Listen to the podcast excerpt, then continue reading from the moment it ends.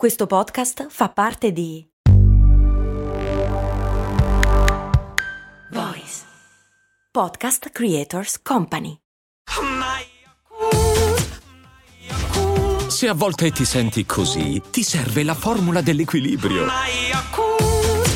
Yakult Balance, 20 miliardi di probiotici LCS più la vitamina D per ossa e muscoli. Ma davvero si può morire di paura o è solo un modo di dire? One, two, three, four. Cose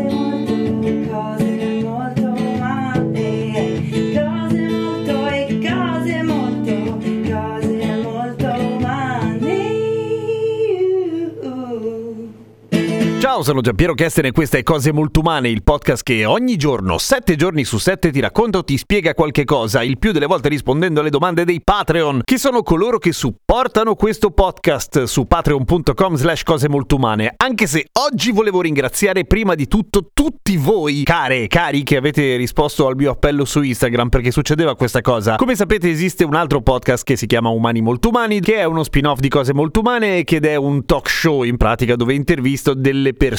L'ultima puntata andata online, per esempio, ho chiacchierato con Rick Duffer. Sabato prossimo uscirà la versione audio con Willy Peyote. Solo che ho voluto fare questa cosa quest'anno, cioè ho regalato alla seconda stagione di Umani Molto Umani anche un canale video e infatti sono su YouTube e ho chiesto su Instagram per favore di andare a iscrivervi e di seguire il canale Umani Molto Umani perché non lo vedeva ancora nessuno e avete risposto in tantissimi, grazie, siamo quasi a mille, ma ce la possiamo fare prima di Natale, dai! Comunque, dicevamo, morire di paura. Si dice sono morto dalla paura, sono quasi morto di paura oppure di crepacuore e non si capisce se sia un'esagerazione oppure no, o semplicemente se venga mutuato dal mondo animale, nel senso che soprattutto i piccoli animali si sa che possono effettivamente morire di crepacuore. Molte volte è una morte fasulla, ci confondiamo, è la famosa tanatosi, sono le famose caprette che sentono il botto e si buttano a zampe all'aria per ingannare il predatore e far credere appunto che siano già schioppate, ma a volte uccellini, piccoli roditori eccetera muoiono davvero di crepacuore. E noi esseri umani, ahimè anche noi possiamo morire di crepacuore. Non è comune, soprattutto nelle persone che hanno un cuore sano, ma la verità è che questa cosa accade. E non è che il cuore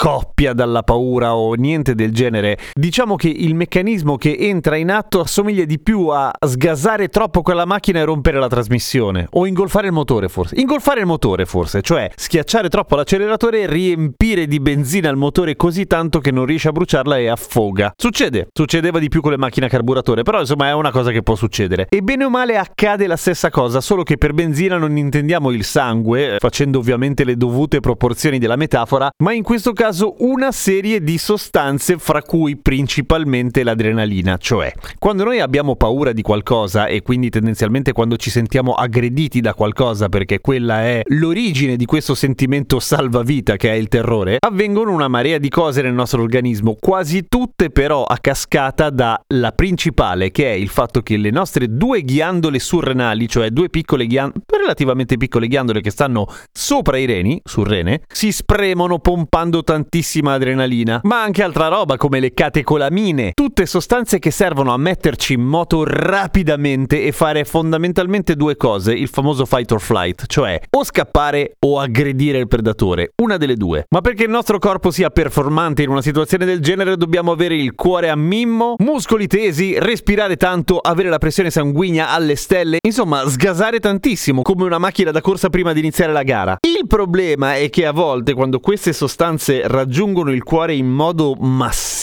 avviene una sorta di meccanismo paradossale, cioè invece di pompare tantissimo il cuore si blocca. Perché? Perché queste sostanze da un lato ovviamente garantiscono la risposta dei muscoli del cuore, facendo rilasciare alle cellule ioni di calcio che sono quelli che fanno tendere i muscoli, solo che quando l'adrenalina è troppa e le ondate continuano a susseguirsi, è come se il cuore non avesse la possibilità di rilassarsi, cioè non pompa più, diciamo che vibra o fibrilla, che è esattamente la definizione, cioè si muove in modo disordinato e non riesce a pompare sangue. Il famoso defibrillatore serve a interrompere la fibrillazione cardiaca. A volte i muscoli del cuore si tendono in modo disordinato e il cuore stesso cambia forma e diventa quella sorta di roba strana che avevamo raccontato nella puntata in cui spiegavo che si può anche morire d'amore. Prende la forma della trappola dei polpi giapponesi, la Taketsubo. Poi vi metto in descrizione il link a quella puntata lì. Ovvio che questa non è una reazione diffusa, non è comune morire di paura. Spesso quando accade è perché ci sono già delle cardiopatie antecedenti al trauma. È anche vero che però l'adrenalina in quantità massicce all'interno del nostro corpo diventa tossica anche per i polmoni, i reni e un sacco di altri organi. Insomma, un po' va bene, ma non esageriamo.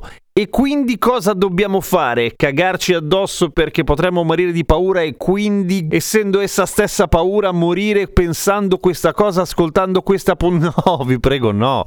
No, è molto raro, è molto raro. Però quella cosa del fare bu alle persone cardiopatiche che poi finiscono male, che fa tanto ridere negli sketch degli anni Ottanta, ecco, non fa tanto ridere perché è vera mettiamola così. Dopodiché, da questo punto di vista, se siete quelli super precisi da un punto di vista lessicale, non dite sono morto di paura perché non può essere, perché siete vivi se state parlando. Per dire, eh.